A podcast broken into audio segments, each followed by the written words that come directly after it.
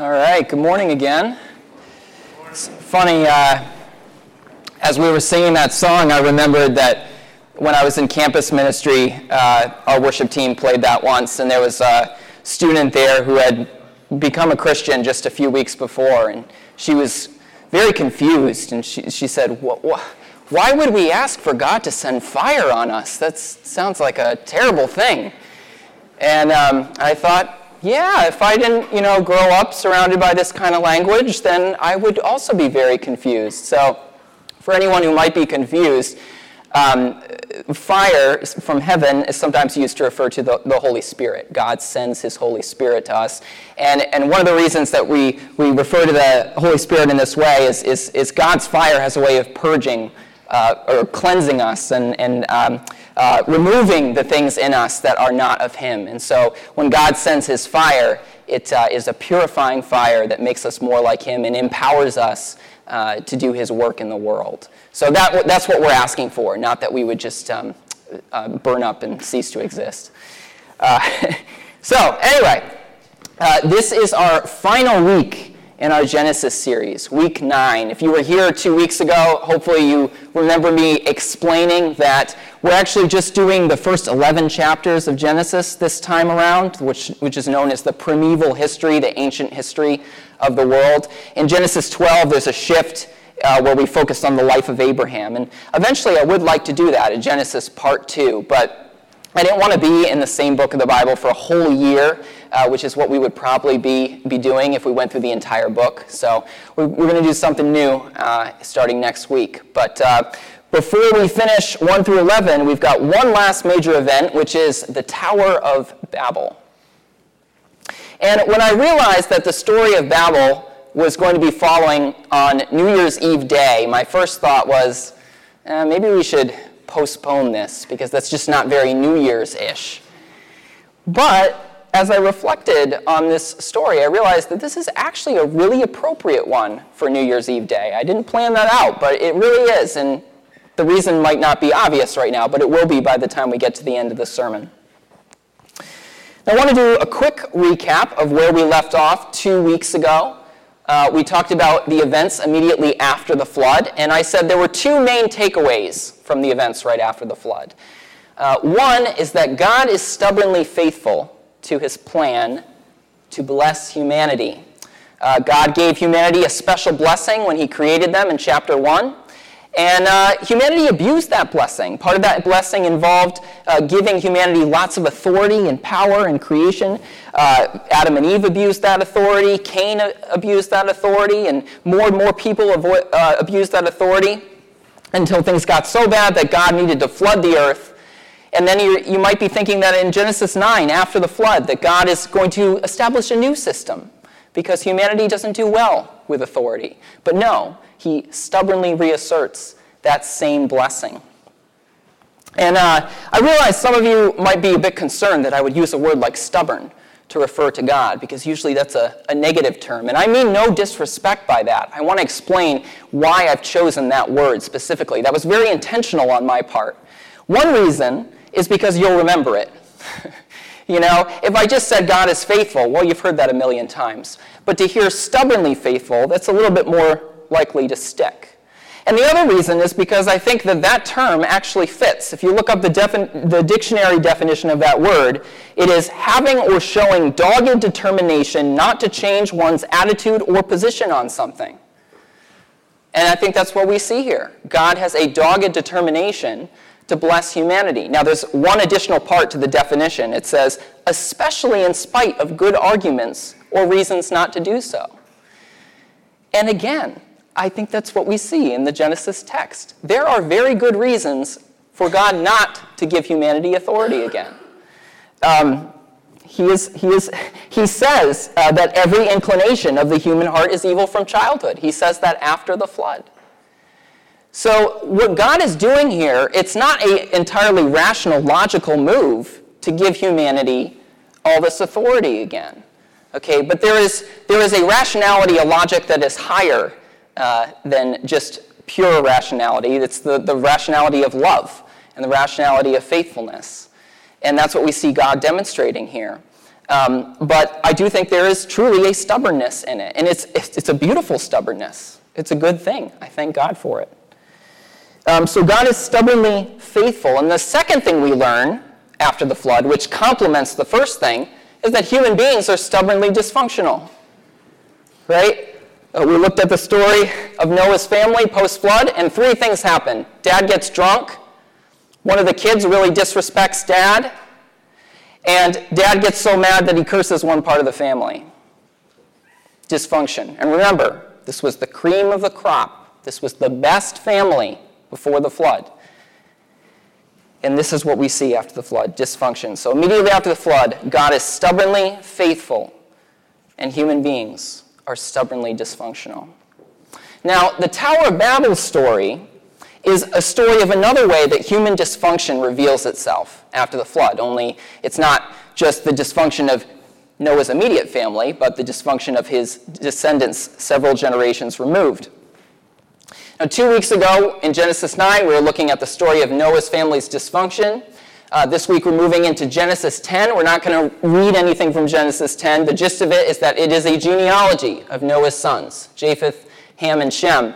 And the purpose of this genealogy, or one of the major purposes of it, is to show us that humanity is growing and multiplying, which was the blessing that God gave to humanity in chapter 1 and then again in chapter 9. He said, Be fruitful and multiply. So that is what is happening. Humanity is growing and multiplying on the earth.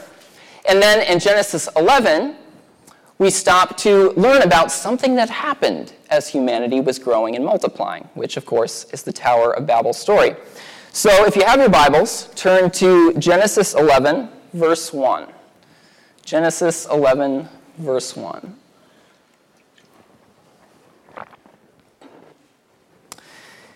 Now the whole world had one language and a common speech. As men moved eastward, they found a plain in Shinar and settled there. They said to each other, Come, let's make bricks and bake them thoroughly.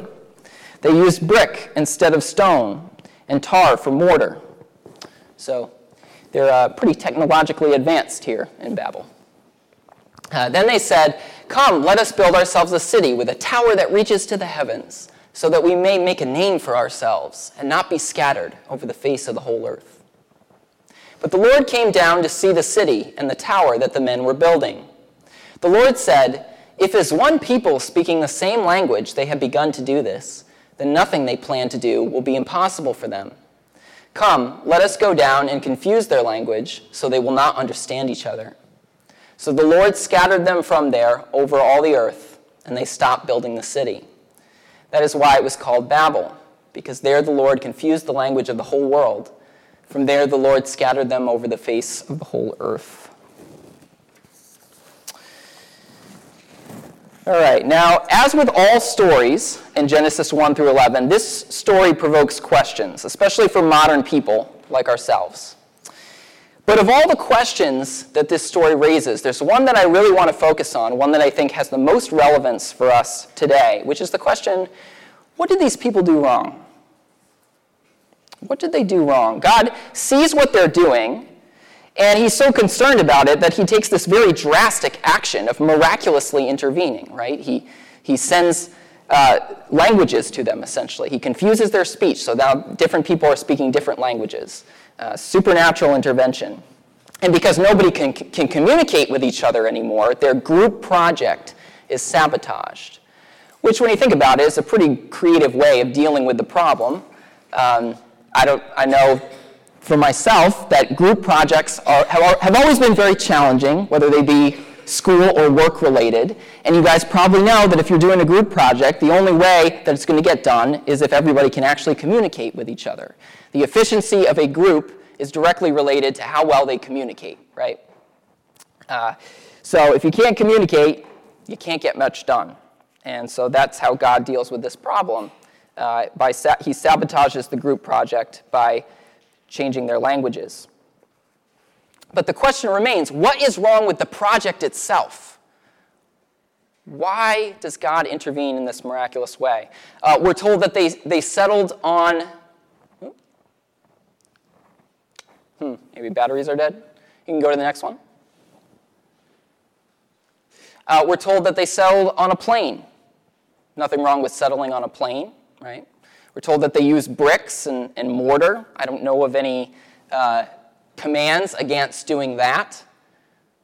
Told that they built a city. Again, I'd never heard anything wrong with building a city. They build a tower, a high tower.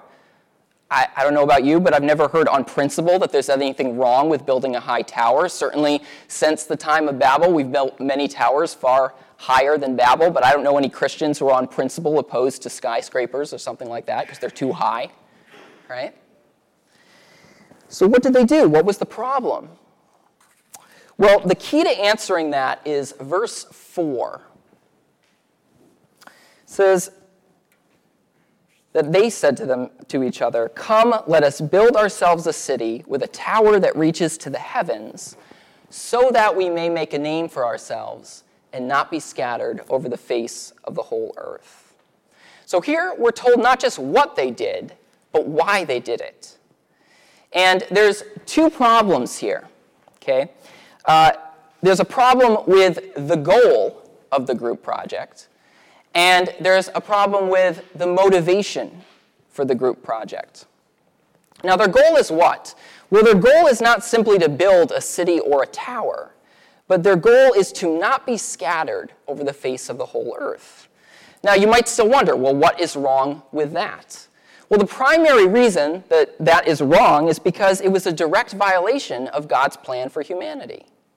Uh, you might remember Genesis 1:28 as we have referenced so many times during this series, God's initial words to humanity be fruitful and increase in number, fill the earth, and subdue it. And then that same blessing was reiterated after the flood in Genesis 9. God blessed Noah and his sons, saying to them, Be fruitful and increase in number and fill the earth. And I want us to notice that phrase there fill the earth, right? So what we see in the Tower of Babel story is a bunch of people getting together and saying, let's do what we can to prevent this whole filling the earth thing from happening. You know, we don't want to be scattered over, over the whole earth. We want, to, we want to all be together in one place. So the goal of the group project is in direct conflict with God's plans. Now, you might ask, well, why was it so important to God that we spread out over the whole earth? Well, at that point, it's just speculation. I don't know exactly why that was God's desire, but we know that that's what it was. He didn't want us all just to be lo- localized in one place, He wanted us to spread out and fill the whole earth. But the thing I really want to focus on is not the problem of the goal, but the problem of their motivation. Okay, we're told that they were building the city so that they may make a name for themselves. They wanted to make a name for themselves. And that's really the primary problem here because you don't have the sin of the wrong goal unless you have the motivation in the first place, right? So, what is wrong with that motivation? That, that's the question. Um, well, so let's ask ourselves the question what does it mean that they wanted to make a name for themselves? Well, I can think of two things. Uh, the first thing is that they wanted to gain fame and glory. Right? They wanted people from, from other places to think about Babel, to think about that city, and just go, wow, the people there are amazing. The architecture is amazing. They're, they're incredible. Babel is amazing. You know, they wanted people to, to go, wow, when they thought of their city. But there's something deeper going on here than just a desire for fame and for glory. It's definitely part of the problem here, but the problem, I think, goes even deeper. What this is saying is that the people desire to define themselves. They say, let's make a name for ourselves. In other words, let us be the ones who determine our identity. Let us be the ones who decide who we are. And this, this attitude is really the opposite of the attitude of saying, you know, let's follow God's will for our lives what we see here, it, it might seem subtle, but I really think it's here, is this is the desire for independence from God. Okay, this is the desire for human autonomy. And really, it's the same desire that led Eve to eat from the tree of the knowledge of good and evil in the garden. Um, when she did that, she declared that she was the one who defined what was right and what was wrong. She was the one who had the right to make the judgment about what she should and should not do, not God. Now, I would say that in the culture that we live in today, it's fairly normal to have the mindset of Babel. Okay, the mindset that just says, let's make a name for ourselves. Uh, we reflect the mindset of Babel when we say, you know, let's pursue wealth and fame and reputation. And when we say, let's decide for ourselves what is right and wrong and what the purpose of life should be. And I really think that one of the places that you see this mindset show up a lot is in the stories that we as a culture tell. You can tell a lot about a culture by the stories that they tell. And one of the most common stories in this time that we live in is the story of someone learning to follow his or her heart. Now, I don't want to be overly simplistic here. It's not like that inv- advice is entirely wrong. You know, sometimes you need to listen to the voice within rather than just what the world around you is telling you, what your culture might be saying, um, what peer pressure might be saying. Um, and it's good to be self reflective. It's good to think about what's going on inside of me, what do I feel, and why. Uh, sometimes we have intuitions that are important to pay attention to. So, you know, I don't want to say, oh, follow your heart. That's just incredibly, you know, terrible advice 100% of the time. But what we have to recognize is that our hearts can lead us astray. Right? As God said uh, back right after the flood, He said, every inclination of the human heart is evil from childhood. You know, our desires are not always healthy, and our intuitions are not always correct. And sometimes the advice, follow your heart, is really just a pretty way of saying, you know, do what you want. Who cares what anyone else thinks, even God? And that is not good advice at all. So we have to be very careful in the culture that we're in right now not to fall victim to the mindset of Babel the let's make a name for ourselves mindset. Now, every one of us, okay, whether we are a follower of Jesus or, or not, is a sinner. And what that means is that every one of us has an impulse in ourselves to make our hearts, our desires, the ultimate thing in life. Um, to take our heart and elevate it to the status of ultimate supreme significance. And that means that as I've been saying what I've been saying, I'm sure there's some of us, maybe even most of us, who are thinking, well, that's just selfish of God. you know, why does God get to have the right to determine what the purpose of life is? Why does He get to say what's right and wrong? You know, why can't I do what I want? And if we feel that, that emotion rising up in us, that sinful nature, what I want to encourage us to do is to recognize that part of the reason that God doesn't want our own hearts to be the ultimate thing in our lives is because He cares about us. Because He cares about us. Uh, God created us, and He knows that our hearts are not fit to be the ultimate thing in our lives. He knows that when we try to put our hearts and our desires at the very center of our lives, it causes problems. It leads to disorder and chaos. And an analogy that I really like, that I think helps to capture this reality, is the analogy of the solar system, where you think of the solar system as a visual representation of your life. So let's imagine this is your life, and every planet in the solar system represents some aspect of your humanity. So, uh, you know, one planet is your work and your career. Uh, another planet is your relationships with your family. Another planet is your sexual behavior. Another planet is your hobbies and the way that you spend your time. Another ho- uh, planet is your money and what you do with it, okay? The thing that is supposed to be the sun in the solar system of our lives is God and His will for us, or more specifically, Jesus Christ, right? And every planet in our lives is supposed to be surrendered to his will. Uh, you might say every planet is supposed to be in line with the orbit created by the sun, which is the will of God for our lives. Now, the mindset of Babel, the mindset that says, let's make a name for ourselves, the solar system representation of that mindset has something different for the sun. right? The sun is not the will of God in that mindset. Uh, the sun would be something like human desire, or, you know, my human heart, my human longings. And the reason I think this is such a helpful analogy is because in order for a solar system to exist, there has to be something in the middle that's really big. Okay, there has to be something in the middle that's very weighty. You might even say something that's very glorious. Because if you don't have something big in the middle of the solar system, then there isn't enough gravitational force to hold everything in orbit. Right? If you, if you replace the sun with something way smaller, all these planets are just going to be flying off in outer space. Some of them might crash into each other because there's nothing big enough to hold them in orbit. And this is why I think this analogy is so helpful in us understanding why it is good and loving for God to tell us to put His will at the center of our lives rather than our own.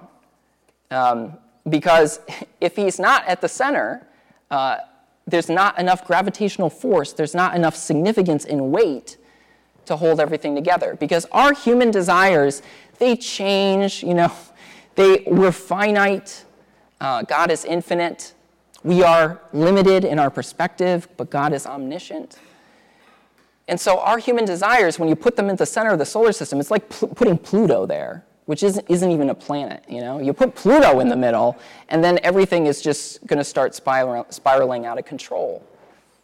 Uh, we need the will of God at the center of our lives in order to bring order and coherence to our lives. Another reason why it's loving for God to ask us to put His will at the center of our lives rather than our own is because we actually need some rules and boundaries in our lives in order for our lives to be purposeful and meaningful. Uh, I'll say that again. we actually need some rules and boundaries in our lives in order for our lives to be fulfilling and meaningful, purposeful and meaningful. And I know that sounds kind of counterintuitive but it really is true. Sometimes we think that a life of true freedom will be a life that just has no restrictions at all, no rules, even rules from God. Uh, but that's really not true. Good rules from a good God actually help to make our lives fulfilling. And the analogy I like to use to demonstrate this is the game of tennis. Um, I have not played much tennis. I don't really like tennis. For me, tennis is like ping pong and a nightmare. but one of the things that I've realized in the little amount of time that I've played tennis is that the boundaries are really important. Because in tennis, it doesn't take much effort to hit the ball way out of bounds, right? If you give it, if you really wail on it, you can hit it right out of the court, you know, way out of the parking lot, and just you can lose the ball just right, right off the, the serve. Um, now, if there were, imagine if in tennis there were no boundaries, okay? Maybe the only rule is you have to get it over the net. Well, tennis would be the most boring and frustrating game to watch because the only thing that would happen is that the person would serve, they would hit it as hard as they could, and then you would lose the ball, right? And then that person would get the point because the other person would never have any hope of returning the ball. And the game would just go, you know, however high it goes based on the number of serves that it takes for the p- person to get the, the points. The thing that makes tennis interesting are the boundaries, right? Because when the boundaries exist, you can actually have a volley. And the volley is the interesting part of the game. That's why you watch it, is to see the volleys.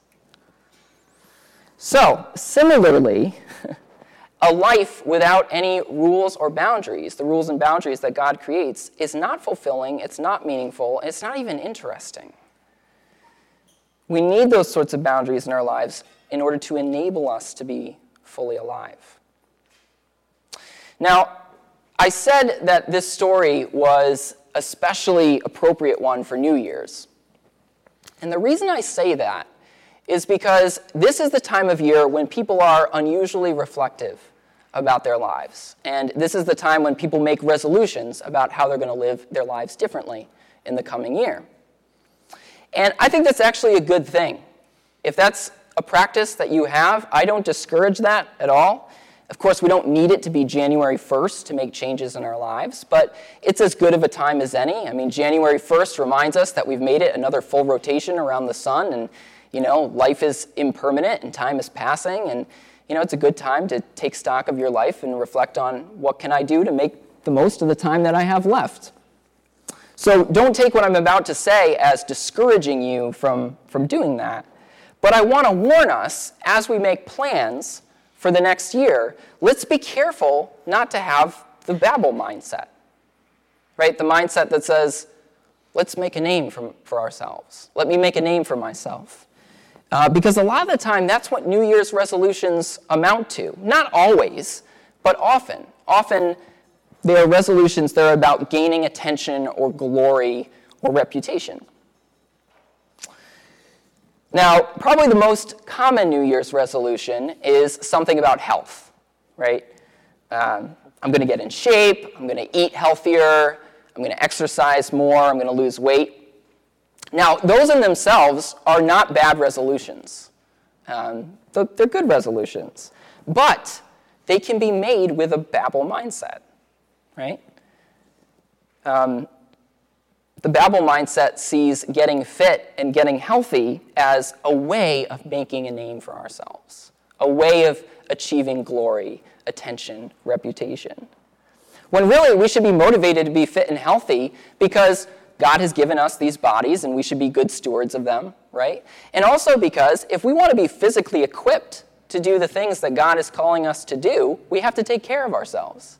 You know, if, if, we, if we don't take good care of ourselves, and then God is trying to lead us into mission work overseas or something like that, it could be really hard to do that if we're unhealthy because we haven't eaten the right things for a long time and haven't exercised, you know? So, um, and of course, let's be honest, I mean, as we age, we can only do so much to take care of our bodies. Our bodies break down, that's part of life. But it is a good thing to take care of them, not to make a name for ourselves, but in order to be equipped to do whatever God might call us to do, in order to be good stewards of the bodies that we have. um, you know, I, I was thinking about how we're, we're, it's easy for us to succumb to the Babel mindset. And I thought, I think one of the reasons that it's easy for us to fall prey to it is because we can accomplish a lot with a Babel mindset we can get a lot done by worldly standards. You might have noticed in verse 6, um, God said, If as one people speaking the same language they have begun to do this, then nothing they plan to do will be impossible for them. Now, I, I think there's some hyperbole going on there. I don't think God literally means, oh, they're going to be able to do anything. But what he means is if human beings working together to try and make a name for themselves can do incredible things. And if you look throughout history, you can see, yeah, when we get together, when we, ha- when we uh, work together, we can do remarkable stuff. You know, we built cities and towers way, way bigger than Babel, and we've got computers and smartphones and the internet. You know, I think that's the sort of thing that God kind of has in mind in there. Nothing's going to be impossible for them. They're going to be able to do amazing stuff. There's incredible potential that we have in the authority and power that God has given us.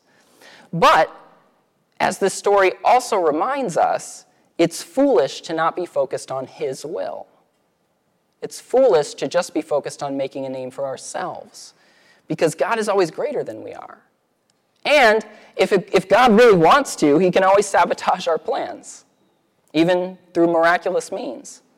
And ultimately, even if we build some really great towers, if we do it for the wrong reasons, they're not going to last. So, to close this morning, uh, I want to encourage us to reflect on the new year by asking some questions that can help us to think about the new year without the Babel mindset. Okay, so not just what am I going to do this new year, you know, to make a better me or whatever, but some, some more pointed questions that help us to think about the new year, hopefully the way the Holy Spirit would want us to. So uh, these are my, my suggestions. I encourage you guys to write these down, think about them throughout this week. Uh, first one How can I take better care of myself, physically and emotionally, so that I'm equipped to do whatever God calls me to do?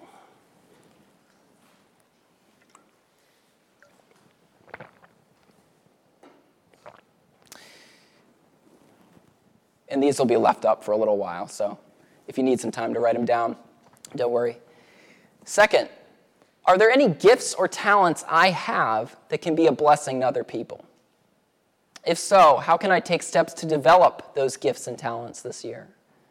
And what are some ways that I can use them in the new year that I'm not currently using them? So, examples of gifts and talents would be things like writing, hospitality, music, craftsmanship, those sorts of things.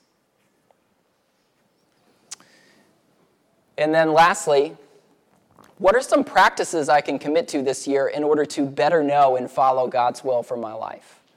So, if the purpose of our lives is not to say, how can I make a name for myself, but what is God's will for my life, then we have to get better at listening for God's will and recognizing what His will is. And so, this is where things like Bible reading plans come in, uh, contemplative prayer practices, um, you know, whatever you, you think you might need to do in order to help yourself to be better in tune with God's will for your life this year. So, this is, this is my exhortation to you. Right now, the band's going to come up and play a song, and I encourage you to reflect a little bit on these questions. But also, you know, write them down, think about them throughout the week. And this year, instead of trying to make a name for ourselves, let's let God name us. Let's pray. Lord, we thank you for a new year, and we thank you for the sense that it gives us of a new start. And Lord, I pray that your Holy Spirit would use that in our lives. I pray that you would help us to take the time to take stock of our lives and, and to reflect on how we can um, better put you as the sun of the solar system of our lives and, and how the planets in our life can better orbit around your will. Uh, Lord, I pray that you would just you give us wisdom and insight as we think about this coming year. And uh, Lord, I pray that we would not make the mistakes of the people at Babel. Uh, I pray that we would be focused on your will, and that as we do that, Lord, you would bring order uh, and stability to our lives and peace. We give you thanks, Lord. In Jesus' name, amen.